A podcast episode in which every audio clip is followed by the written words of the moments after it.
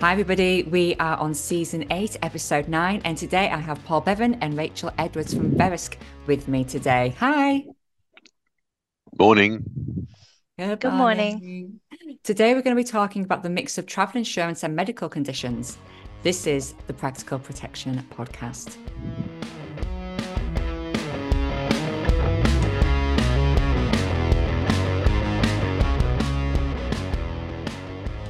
So, how are you both doing? Have you had a lovely kind of festive break? All very good, thank you. Yes, great to be back, and uh, uh, yeah, Christmas in the rearview mirror, but um, we're looking forward to 2024 ahead. Yes, thank you. Lovely break this end. Um, although looking forward to a busy year, so um, kicking the ground running. Yeah, absolutely. It's always that weird thing, isn't it? Of stuff like really enjoying a break and then you just straight back into it. And, you know, it's just kind of intense. And sometimes I think for myself, I think, would it have been easier not to have had a break sometimes? but yeah, I think we do need to make sure that we have those times, don't we? But uh, thank you, obviously, both of you so much for coming here. We often on this podcast, it is a lot of the time we're talking about medical conditions, really deep diving into them and from the underwriting side, what it can mean, but really from the protection insurance side of things.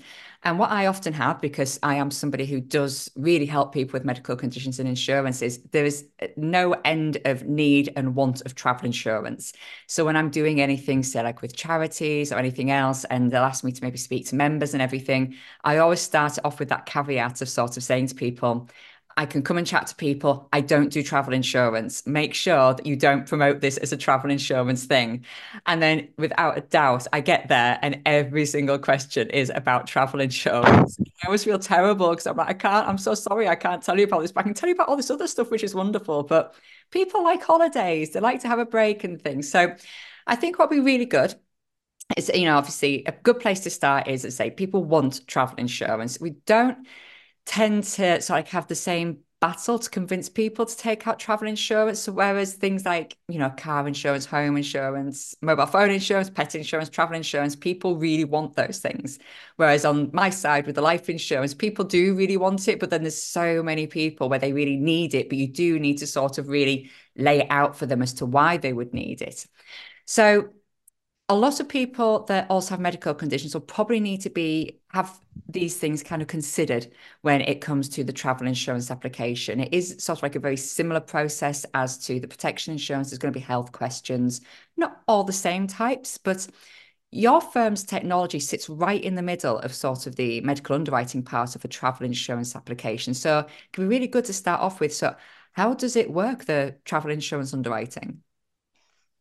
Um, well, thank you, Catherine. Well, I think you're completely right. You know, the purchase of travel insurance is such an important purchase for millions who are obviously very passionate about traveling um, and want to have a good experience while they're overseas. And an expectation is that people are covered for their medical conditions or anything that will cause a claim if, if uh, needed in relation to their medical condition whilst traveling overseas.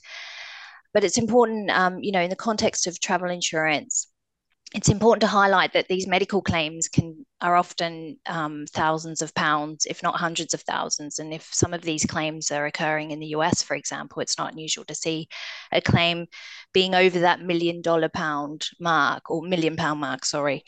Um, so there is a large exposure for travel insurers, but when you're looking at the cost of travel insurance, the premium is much lower so if you particularly if you're comparing that to health or life insurance you know the cost of travel insurance is much lower but the risk to insurers in terms of claims costs is significant. So it's a really important product for many for lots of reasons but also it's important that the underwriting of medical conditions is accurate and, and can facilitate an inclusive approach to people for those with medical conditions.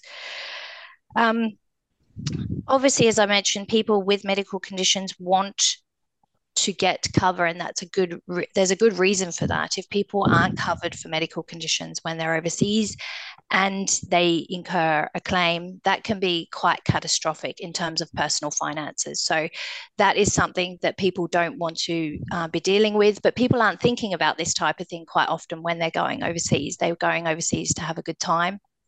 But there is these risks and not everyone is aware of this type of significant financial exposure that could um, that could present itself, particularly um, that's that's um, influenced by where people are actually traveling to as well, because the, the medical claims cost is so different depending on where in the world people travel from and travel to. Um, and I also wanted to highlight that you know travel insurance it it specifically covers claims related to emergency assistance. So that's quite a significant difference when you're looking at other protection policies. Um, emergency assistance claims means in on in general travel insurance looks to cover the claims that are associated with an emergency that are not necessarily uh, bound to the ongoing maintenance or support of a condition, a chronic medical condition, for example.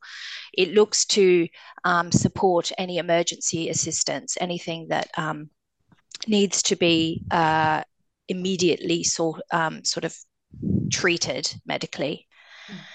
Um, so, in the past, a long time ago, particularly in the UK, um, medical conditions were generally excluded from cover in travel insurance. No one could really get cover when they had a medical condition. So policies we usually had a general exclusion that meant you weren't covered for any medical conditions. Um, but um, you know that that has evolved over time, and and I'm going to hand over to Paul as he was critical in that evolution of the market in the UK, and get him to provide a bit of a background as to how that evolved and and how how we saw that need over 20 years ago. Yeah, thanks, Rachel. Um, uh, yes, so as as Rachel said, uh, um, you know, what she was saying very politely was, I go back a very long way in this business to the sort of uh, pre-digital era, and in in uh, in the distant past. Um, actually, most travel insurance was distributed by tour operators and travel agents in a very manual way, alongside the sale of a um, uh, holiday. And partly as a result of that distribution methodology, uh, there was no capability to uh, do any sort of uh, health underwriting for people who were purchasing this cover. And the um, the, the fact was that many millions of policies were being sold every year for people going outbound from the UK on holiday, and the average premium was very low, as Rachel said, so that there was no money in the transaction that would um, allow a uh, a manual medical underwriting place to take place, as people might be familiar with on critical illness or life insurance policies, for example. The the problem was uh, for insurers that they would write a policy and price it on the basis that they were not covering pre-existing medical conditions. Uh, then somebody who didn't read or had not had the small print pointed out to them by the uh, agent who sold it to them would go on holiday, have a heart attack in Florida, and then realize that his previous cardiac history meant that he was excluded from cover and he was left holding the baby for a hundred thousand pound claim. The customer obviously didn't like that situation. The seller of the policy definitely didn't like it, and neither did the insurer, who ended up feeling pressurized um, by publicity and potentially by the uh, regulators to pay the claims. Um, so, over a period of time, what happened was that the regulator's view crystallized into um, uh, a question to insurers in those circumstances when this person bought this policy, was it explained to them what any exclusions meant for them individually? And if the answer to that was no, the insurers were going to be expected to pay the claims. So they were really forced into having to make a uh, an effort to uh, to to do some underwriting on on these large volumes of people um, who who were buying the policies.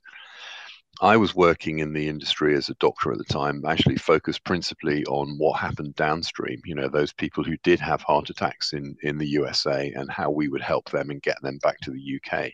So I had an understanding of what the issues were from distribution through to uh, overseas claim, and um, and so I and my colleagues began to develop an algorithmic process which was um, going to allow people who were buying cover to be able to uh, declare their medical condition and then answer some simple questions and uh, simple questions which would allow insurers to get a, a an accurate understanding of the conditions that they had and the extent to which those conditions were a risk to the travel insurer.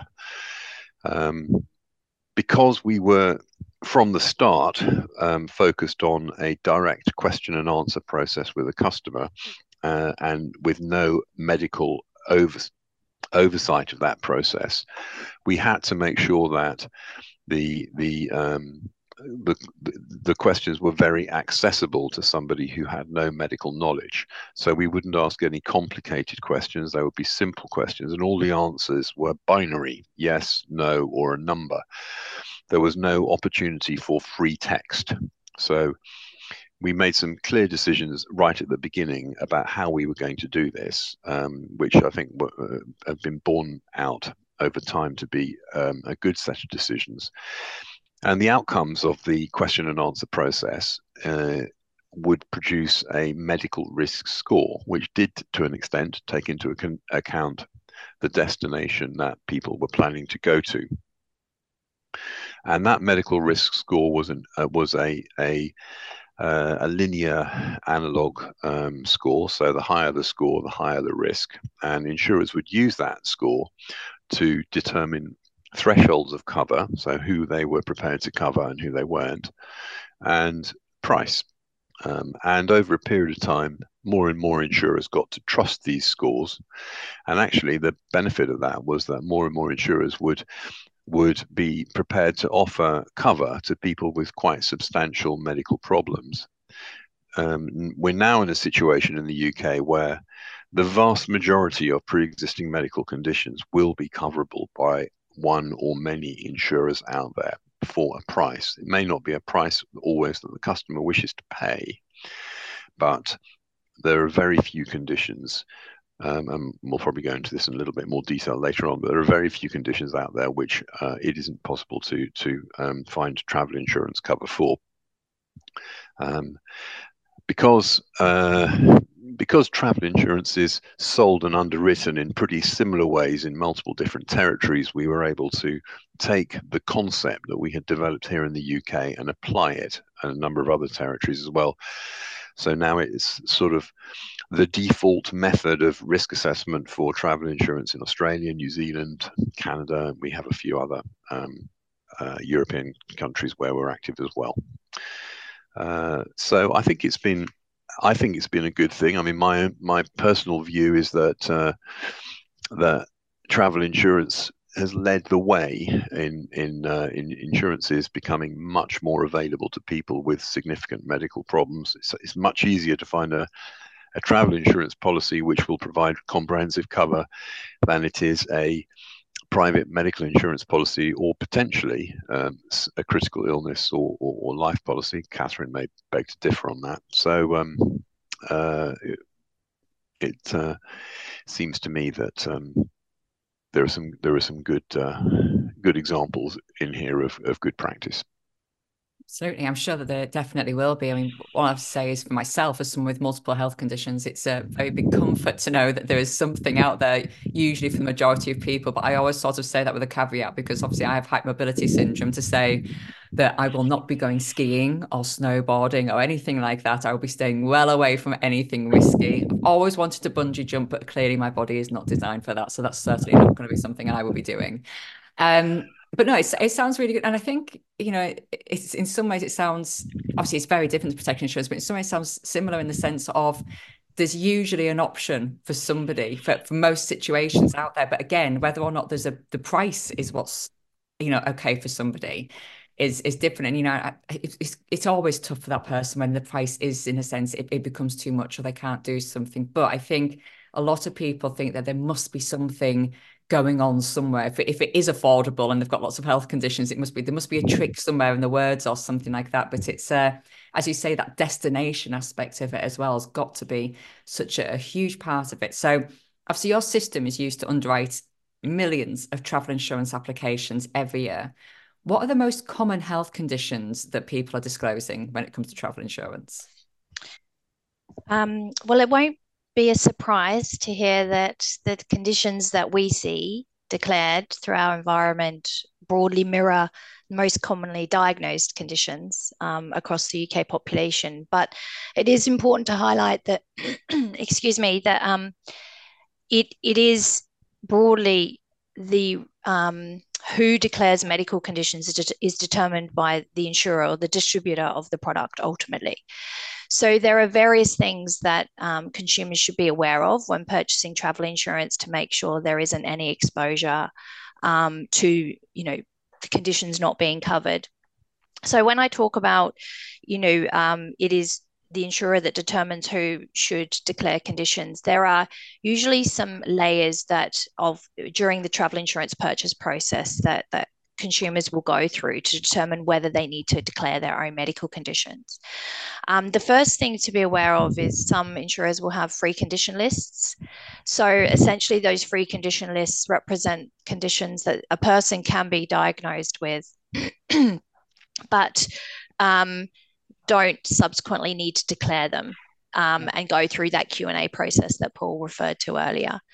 Um, but it is important to note quite often those free condition lists have caveats attached to the medical conditions with that are listed. So there will be um, essentially uh, layers of stability associated with certain conditions. And if those stability criteria aren't fulfilled, then a declaration of that medical condition downstream may be needed. So some insurers do have a free condition list, not all, but it is one layer of how a medical condition may be covered or at least assessed for cover. And whereabouts, so can I just check whereabouts yeah. would we see that? If I was like applying for insurance mm-hmm. and that free caveat list, would that be as I'm going online? Obviously, a lot of people yes. do this online.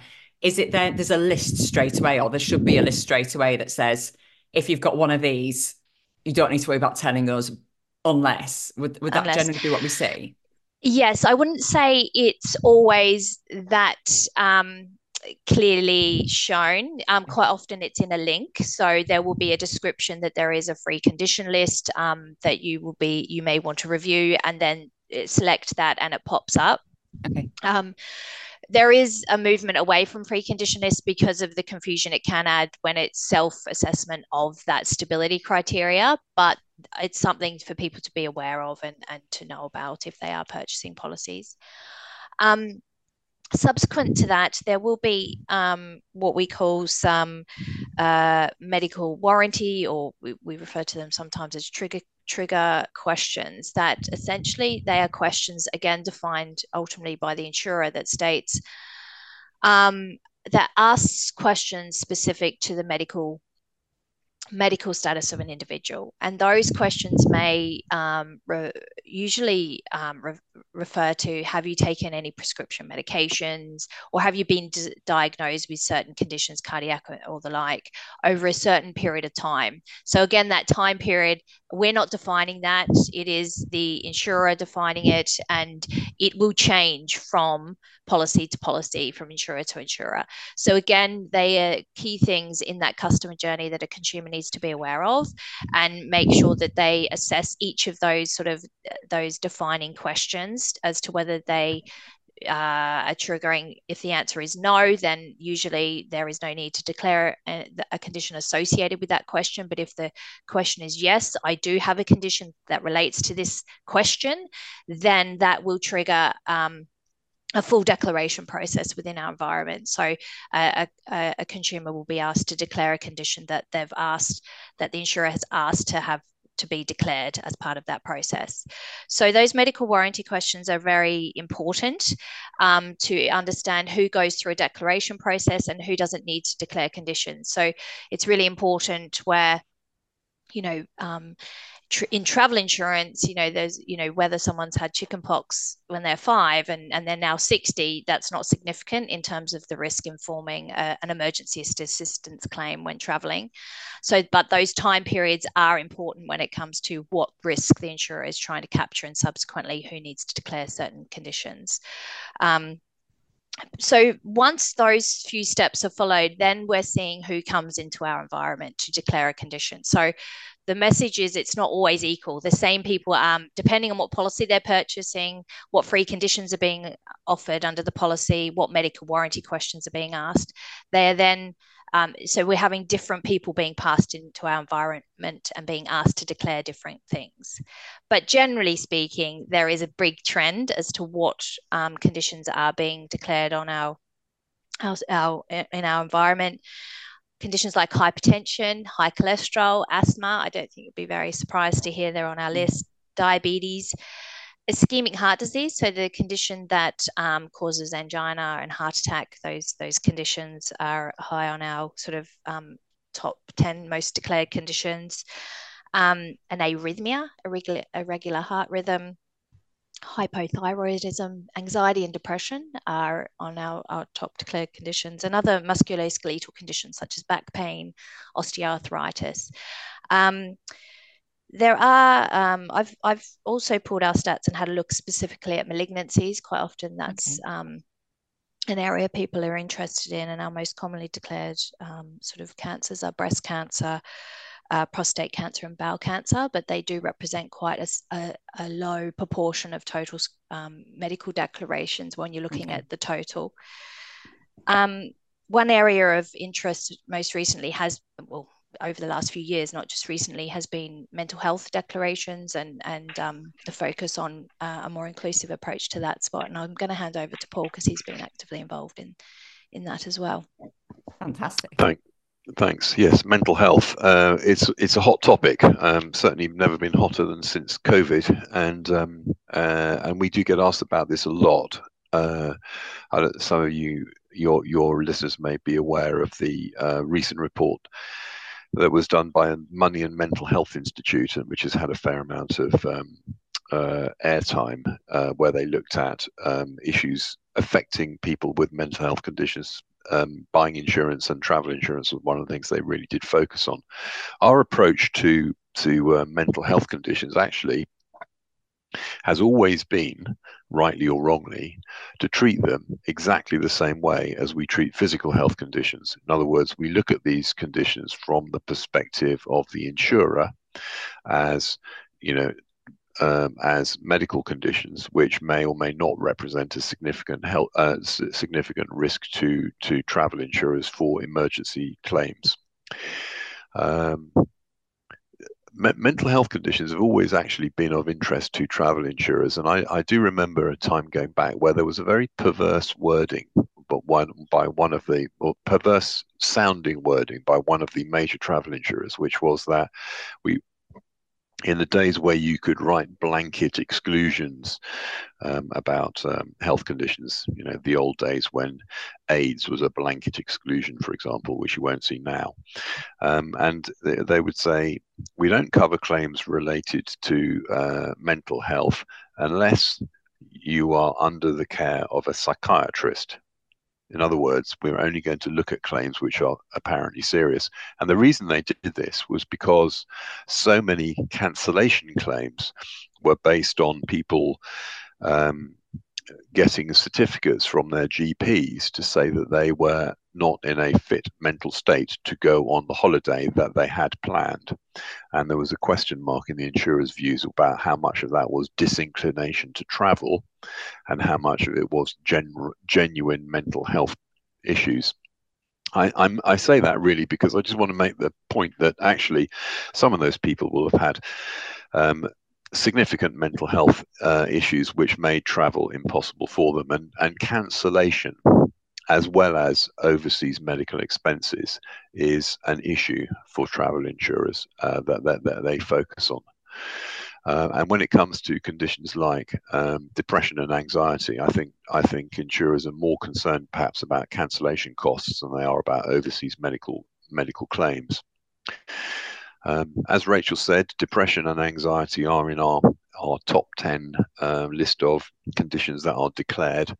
And there are many other um, uh, neurotic as opposed to psychotic, that's a medical distinction of, of, of uh, um, mental health conditions, um, obsessive compulsive disorder and phobias and so on, uh, which, which are also frequently um, declared. Uh, and then and then there are uh, conditions like schizophrenia and mania and hypomania, which are much much less frequently declared. Um, and in general, people who declare depression and anxiety almost always get a very low risk score from our point of view, and almost always will be able to buy um, travel insurance cover from anyone with no or minimal um, increase in uh, uh, premium applied because the the reality is they they present it's a very common condition and they present very little risk to insurers. People with more significant mental health problems, um, people for example who might have had to have been admitted to hospital, um, who who might be psychotically ill, as as in um, much more seriously mental, mentally ill, they can represent a substantial risk to travel insurers. And those of us who've been in this business for a long time will remember any number of cases where major problems occur with some of these people when they go overseas to a set of unfamiliar circumstances. Um, and uh, encounter a mental health service um, in the country to which they have gone, which you know may not be designed to uh, get them better quickly. They can be very difficult cases to manage and very expensive for insurers.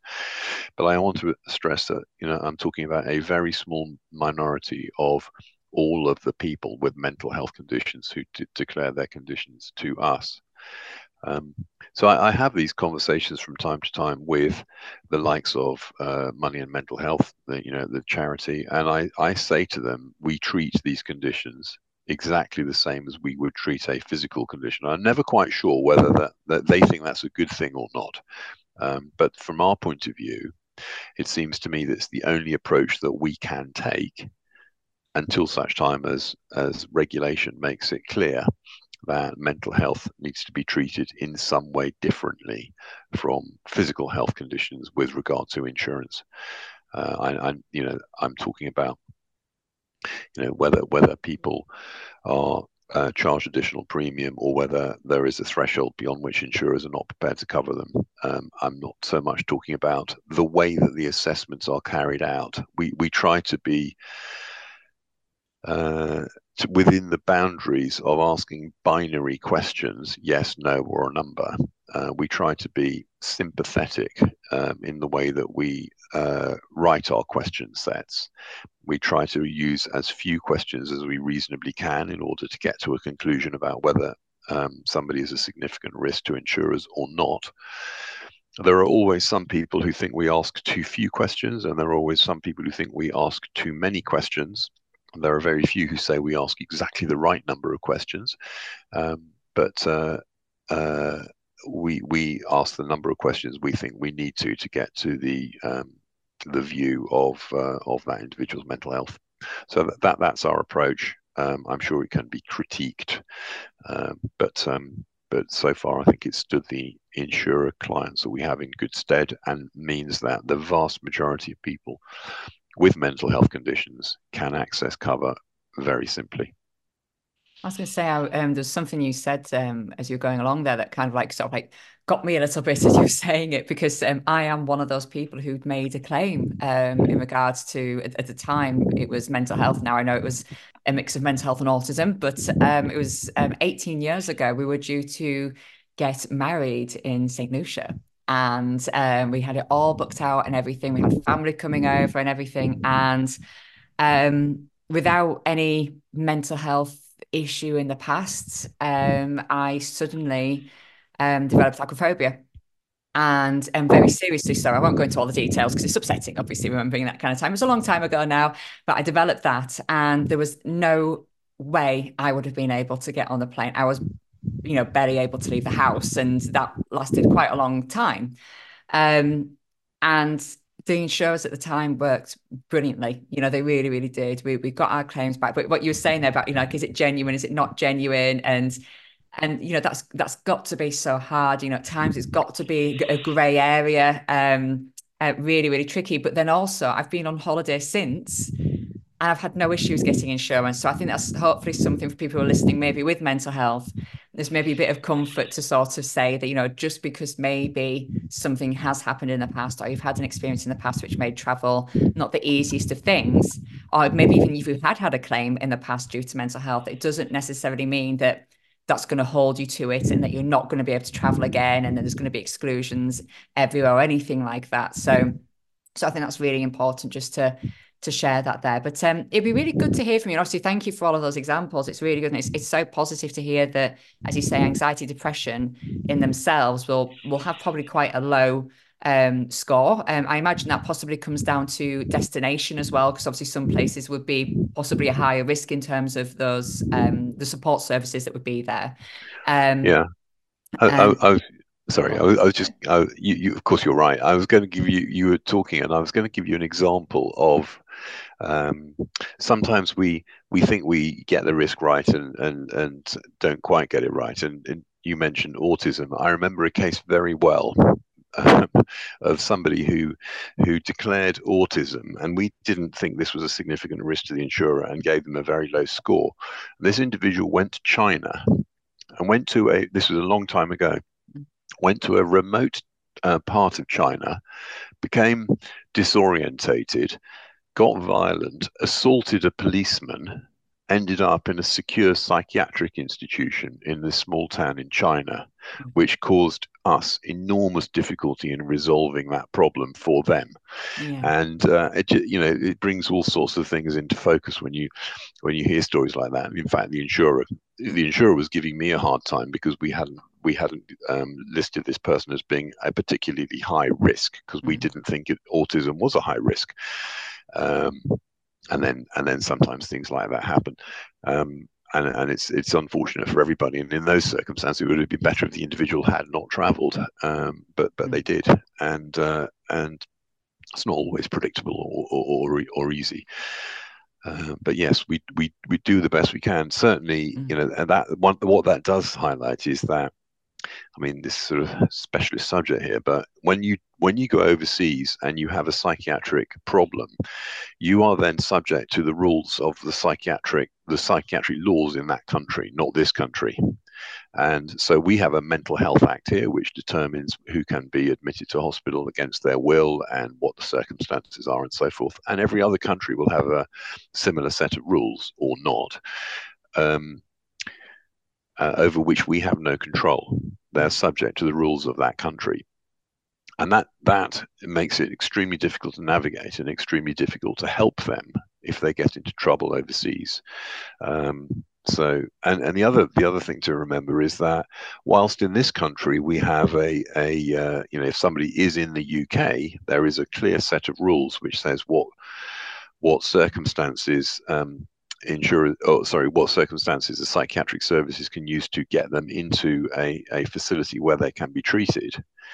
There is no mechanism for the international transfer of somebody against their will. So if you do have somebody who is, let's say, gone uh, manic uh, in in a foreign country and is is determined that they stay there and don't come back, there is no legal mechanism for bringing them back against their will.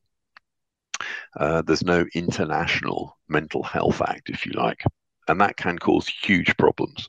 So I uh, suppose I'm saying this just to just to try to make the point that although it, it may sound draconian, that we do take um, we we we do you know seriously consider on behalf of the insurer the risks of people with significant mental health problems. There is a very good reason for it. Absolutely, and I'm noting not to go to China obviously i'm not planning i'm not planning on attacking any policemen in china or anything like that but um, i don't fancy being locked up in a prison or anything it's just no. yeah i'm listen I, I think it's one of those things where for me like once i knew stuff like that i've sort of thought i'm going to have to massively double check the structure that, that you know the country has just for me to feel like I could relax on holiday to sort of think right okay but I'm always planning routes as well. I'm like right if I didn't want to get on the plane again I could get a boat and then there's a train from there to here. So I've always got my escape routes. It's one of those things that I do. Yeah so, very sensible. Absolutely. Um, so we're really good to hear some examples uh, where of maybe medical conditions that are in a sense quite easy for these systems to go through. I appreciate that you do need to caveat it does depend probably upon like um, how extreme the condition is, the, the symptoms, the level. Um, I always think of things like this, like Parkinson's, because my dad has it. And it's really hard of Parkinson's. I find when I'm doing it as well for protection insurance because there are, you know, technically, I think technically, I was going to say, I think there's, I believe there's five stages of Parkinson's, and one thing I find really fascinating is that you're never told it when you're a patient as to what stage you're at. So it's quite difficult to know that. But I'm not saying that Parkinson's necessarily be here. But what's the ones that you think are generally quite easy, probably going to be accepted straight away?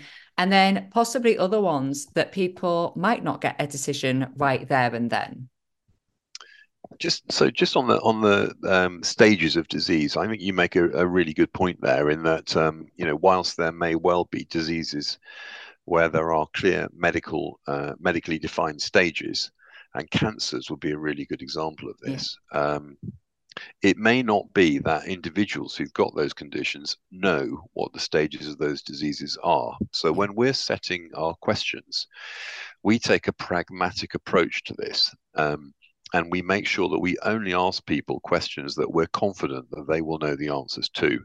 There's no there's no value in asking somebody what their um, you know what their serum magnesium is if uh, if we don't think they're going to know the answer. Uh, mm. It just, just you know it sort of um, damages the point of sale uh, um, uh, process. And in fact, if they make up an answer and then they go and have a claim, and the insurer says, "Well, you told me that the the answer was X, and in fact it was Y," if the ombudsman thinks that the question wasn't reasonable for that individual to have known the answer to, they will disregard it anyway. So it, there's no value in, in, in hmm. asking mm. people for more information. Um, so we, for example, I mean, Rachel's already mentioned breast cancer. We know that one of the prognostic indicators of breast cancer is what was the size of the tumor at diagnosis, but we don't ask that question because we don't think that people will necessarily know the answer accurately. Yeah, so I, that, I agree from a protection yeah, space. I yeah. completely agree that people yeah. just they don't know that, and I also find as well it's, it's it is unusual, but I have found before that people compartmentalize having had cancer sometimes, and they can they can literally forget that they've had it, and I, I, think that's more unusual, but it, it is really hard to get those specifics. So yeah, I appreciate what you're saying there. Yes, I mean just in terms of those timeframes, I think Rachel's going to come on to that uh, come on to that a bit later on in the sort of regulatory piece and so forth, but. Uh, yeah, absolutely. We we're in favour of insurers being realistic about the timeframes that they expect people to go back, and there is a move against ever questions. Have you ever had, yes. and and a move towards having questions that are framed in a um, a sensible time frame. You know, in the last X years, have you had? Yeah. That's uh, that kind of right yeah. to forget, which I'm sure you guys are experiencing, especially in yeah. the European side of things. Yes, definitely. So so. Um, so I, I, guess the the you know Rachel also mentioned that one of the commonest conditions declared is hypothyroidism. Hypothyroidism once you once it's being diagnosed, you can assume it's being treated. And the reason people declare it is because very often the medical warranty wording question will say, "Are you on any regular medication for anything?" And somebody who's hypothyroid will be on thyroid thyroid replacement therapy, so they'll say yes to that question. They will declare hypothyroidism. We will ask minimal questions about hypothyroidism because I can't ever remember a claim related to hypothyroidism in any way. Once it's been diagnosed, it's treated, it's a non problem. So minimal questions straight through, no, no additional risk score. Um, sometimes as a hypothyroid, be... I was going to say as a hypothyroid, that's good. I, I, have that. So. okay. Um, I'm just going to go through the list of everything you're saying, but I've got that. I've not got yeah. that. you're you're a great person to have this discussion with. um, uh, so there are some questions, there are some conditions where uh, we will ask a few more questions, um, but we will, in most cases, still provide a very uh, low uh, score. So asthma would be a good example of that. Yeah. The vast majority of people with asthma are, are minimal risks to insurers because they're not going to have an asthma attack, which is going to cause an emergency claim. There are a few people with severe brittle asthma who um, who who you know might have an emergency claim so we're trying to ask the questions to identify those people and and, and it sometimes takes a few questions in order to do that um, just the act of asking more questions does not necessarily mean the score is going up. If you answer you know favorably to each question then then your score will will not go up. Asthmatics will get a very low score. Um, uh, so I think I think the answer is that that the system is designed to get pretty much anybody straight through to an outcome uh, after a, after a, a series of questions. Um, we do have a process by which we will forward from one question set to another. So, for example, if you if you say you're diabetic, we will understand the cardiovascular complications of diabetes and we will ask a series of direct questions about do you also have and if you say yes, we will forward to any of the associated conditions to ensure that those conditions are declared as well. Yeah. Um, so the, so the process can sometimes appear a little longer for people who have slightly more complicated conditions. But the, but the reality is we're aiming to get everybody through the question set in one sitting with questions that they can easily find answers to. And at the outcome, there will be, from our point of view, a medical risk score. Our insurer clients will take that score and translate it into an underwriting decision. And in the vast majority of cases, that underwriting decision is either, I'm sorry, we can't cover your medical conditions if it's beyond their threshold to do so, mm. or we can cover your medical conditions and the premium will be X. The, the, there are some insurers out there who specialize in, uh, in people with lots wrong with them. Um, and uh, and the, those those insurers actually sell through quite well recognized um, channels, and people will have heard of, of them anyway. Uh, there are some who don't use our system even, who are specialists in cancer. For example, it might be useful for you guys to know that there is an insurer out there called Insure Cancer. Mm-hmm. They have a completely different approach to the approach that we take. It's much more uh, akin to the approach that you'll be familiar with in critical illness and life insurance, with consultant medical reports and some, you know, a, a medical, you know, a medical view taken of each case, looking at, uh, you know, right. all of those reports. Um, and they're sometimes successful in getting in getting coverage for people who otherwise struggle. And then there are a number of signposting arrangements that are in place now for people who are struggling. Uh, the uh, just before the pandemic, a, pro a, process was put in place using the Money and Pension Service, um, so people can go on the Money and Pension Service site look for travel insurance, and they will be signposted to a number of providers on there who um, are specialist providers.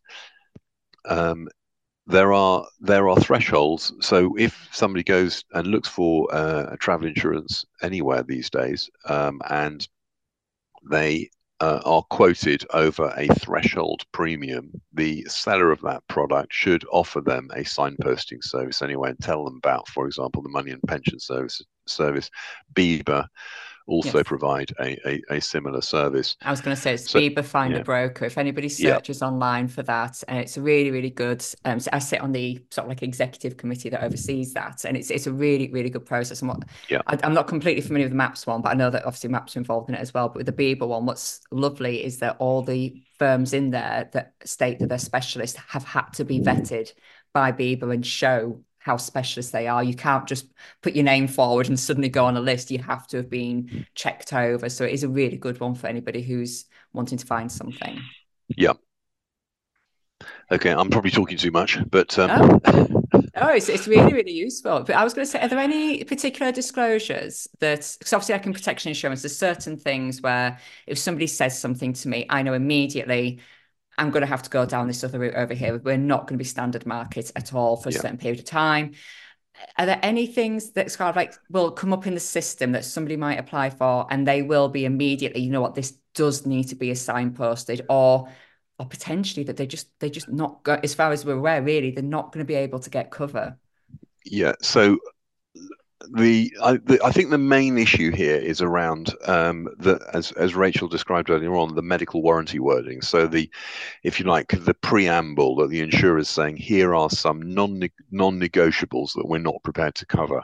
Some of them are very uh, uh you know are, are are fairly clear. You know, are you a resident of the UK and Ireland? Um, for example, if you say yeah. no to that, you might not be able to get it. Um, are you traveling in order to get uh, medical treatment? Are you traveling against medical advice? These will often yeah. be a, a, straightforward no. Um, there is uh, there, then there are some slightly grayer areas um, about uh, awaiting investigation or treatment for a condition.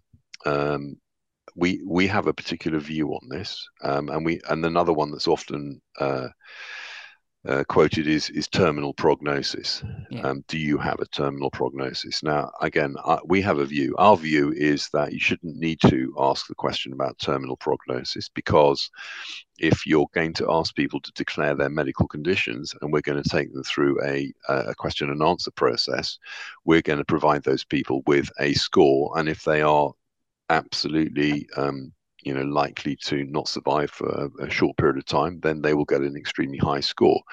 Yeah. Uh, as far as undiagnosed conditions are concerned, our view on that is that if somebody knows what they're, if somebody knows, for example, they have ischemic heart disease and they are awaiting a uh, an angiogram as part of their treatment or awaiting an exercise test, then we'll ask questions about that and we will factor that into our risk assessment that that for us is not a problem. What is a problem is if somebody has an undiagnosed condition. So they have abdominal pain, could be absolutely anything. We have no idea what it is.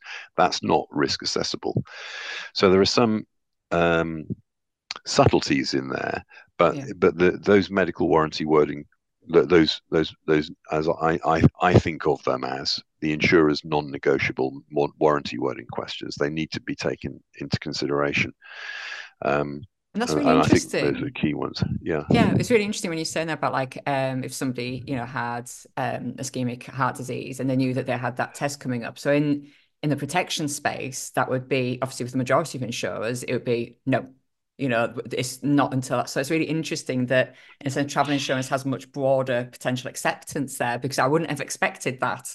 Um so that's a really really interesting thing yeah uh, well you know so we know these people have got ischemic heart disease we know that we know that they are a risk for a, a, a future event then we just have to um t- we, we will take into consideration the fact that they are due to um, have an investigation. Sometimes that's a completely routine part of their, their maintenance yeah. uh, treatment. And if that's the case, then we're, we're not too worried about it. And sometimes it might indicate that they've got particular problems, in which case we'll add some risk to, to it. But it doesn't mean that we wouldn't, we would say that they were uh, beyond the pale from the insurer's perspective. Yeah, um, and we don't really play the deferment game, which is another difference. So we don't say, come back to us when you've had the investigation done, because that doesn't really work in travel insurance. People want to travel next week, and it's not very helpful to say, you know, yeah. come back when you've had the investigation done. So we try to, again, uh, it's a pragmatic approach to produce a solution which works for the mm-hmm. customer and for the insurer. I was going to say that's that's really positive as well, especially with time frames. I, I mean, at the moment with the NHS, I've got somebody that I'm supporting at the moment, and they'd had um, they'd had um, an investigation and a, a bowel polyp was discovered. There's no concern whatsoever from the medical point of view. Um, and it was just a case if we just want to go back in at some point and just double check and make sure it's not changed. And um, and insurance wise, on the protection side, I mean, maybe this will be the same for the travel insurance. Maybe I found the one where it would be a bit of an issue. I don't know, but um, you know, on on the protection insurance side, it's a case of no, we want to have this, and we're, we're almost getting towards two years since the, and you're kind of thinking, well and it's obviously kind of well the consultants obviously not bothered by what they've seen you know when they've been in there because this appointment keeps getting delayed six months at a time. But you know it's yeah it's a really really interesting aspect to it. But um we're coming towards the end of the podcast now and i've got a couple of last things to go through. So i remember paul when we first met at um it was i think a meeting with the institute and faculty of actuaries and you were chatting and i um and you mentioned something, I think, about the annual travel insurance policies. And I think there was someone else myself there from protection insurance that went, What? They do what? You know, and we just didn't know anything about it. And I think it's so important for us to chat about it because there's so many times where I meet so many people from different aspects of insurance, and we literally have no idea what the other people are doing and what the rules are behind it and everything. And this fascinated me, especially because, again, my dad, Parkinson's, and the fact that he's got annual travel insurance policies. Um, so it is different though, isn't it, on the annual insurance versus just buying for a trip if your health changes. So do you mind just explaining that? Yeah, sure. Rachel. Rachel's yeah, Rachel. Yeah, I can I can pick that one up if if if if you're happy. So yeah. obviously you can purchase single trip policies or annual multi trip policies, and the vast majority of policies sold in the UK are AMT annual multi trip policies. Um, but obviously there's different risks to consider in the context of an annual multi-trip you know so people can travel usually they relate to the sale of travel to a, a region so a collective number of, of destinations um, individuals can travel at any time of year to any one of those destinations at any point of time and also book their travel at any point of time. If you think of both medical emergency assistance claims as well as cancellation claims, it's very hard to understand um, from an insurer perspective what risk relates to when and how much ultimately during that annual period. And when you have someone on top of that declare a medical condition, obviously when someone declares a medical condition, we're essentially looking at a snapshot in time. You, what is your medical condition and how stable is it now? And in certain situations where some medical conditions, the nature of that medical condition, it changes during that 12 month period. We know that what is being declared today has a lot, high likelihood of changing during that period.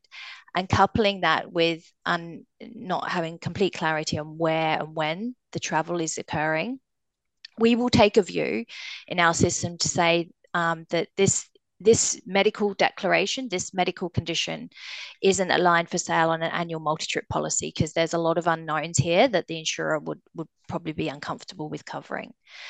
However, in saying that, it doesn't mean that that wouldn't be a, a, a condition that's suitable for underwriting and, and covering on a single trip. So what we would say is if an annual multi-trip policies being purchased and no cover for the medical conditions is being returned, we would encourage people to, to reassess on a single trip because the outcome is highly likely to be vastly different as a result of there is more, under, more understood about the risk being presented in relation to destination and when um, the journey mm-hmm. is occurring and for how long.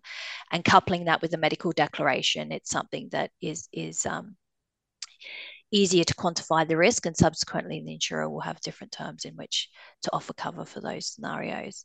In terms of when someone purchases an annual multi-trip with medical conditions covered, insurers will have different um, approaches to how to manage changes in the medical condition during that annual multi-trip policy. So some will accept that snapshot today and accept that any change throughout that 12 month period to that medical condition prior to your travel is accepted. There is no need to inform the insurer of that change, but most or many will actually request that any material change in your medical condition during the life of the policy that the that they are informed about that change and it may also trigger a reassessment of the medical condition at that point in time so it is important that people who are purchasing annual multi-trip policies understand the expectations of the insurer or the policy, what the obligations are under that policy. And if there is a change to the medical condition, understand whether that change needs to be, uh, whether the insurer or you know the policy needs indicates whether that change needs to be uh, declared and and subsequently reassessed. Um, and it's an important factor, and hence you obviously mentioned how surprised you were because I think I don't think yeah. many people are aware of that, um, but it's an important element to to the policy that are being sold out there at the moment. Absolutely. And, it makes perfect sense that you would need to update because obviously the, the, very nature of it being more of like a general insurance product and the, and the kind of terms and conditions that it sits within. Mm-hmm. But I just don't think it had ever twigged to me, and I know there's somebody else there at the, at the, meeting as well who's got, you know, good 30 odd years or more in the industry, I think possibly a bit more. And uh, they were exactly the same. And they were just mm like, hang on a minute, you know, and I, I, just think it's so important that we do sort of like share that. If you do have annual policies, if you are taking them out, just make sure that you are uh, keeping an eye on that. And again, I think for some conditions, I always go back to Parkinson's, obviously, because I've got such a link to it. It's so difficult to sort of like know when has it changed enough to be notified? And you know so i always think it's such a good idea to have people like advisors there who can do those conversations with the insurers and you know potentially the underwriters to sort of say right well where are we at? Because i say you know like with my dad um you know i know what staging he is in terms mm. of parkinson's but that's only because I was at um, the Lucid conference earlier this year with the underwriting, and there was a professor there about Parkinson's discussing each of the stages. And so that's just my own assessment of looking at him and seeing him and knowing, um, yeah. because he just wouldn't know otherwise. And obviously, yeah. it's it's it's very very tricky. But you know, I think some conditions it can be, you know, probably the acute conditions it can be possibly easier in in some ways, even if they are yeah. you know, lasting that kind of a time frame. But the chronic ones, that progression, mm. very very tricky. But, uh, but I think we're coming towards the end now. So the last thing is, and uh, just for the joys of everybody, we're going to go into regulation and legislation because why not finish it off on something joyful for all of us? Um, but there's quite a lot, isn't there, to be for you guys to be on top of in terms of those kinds of things. Uh, yes, um, it's definitely our job to understand particularly given we're in multiple territories. Paul mentioned that it's not just the UK that we operate in; it's it's a lot of other territories, and it's up to us to understand what key regulations influence and dictate how insurance can be sold and how medical conditions, in particular for travel insurance, can be underwritten.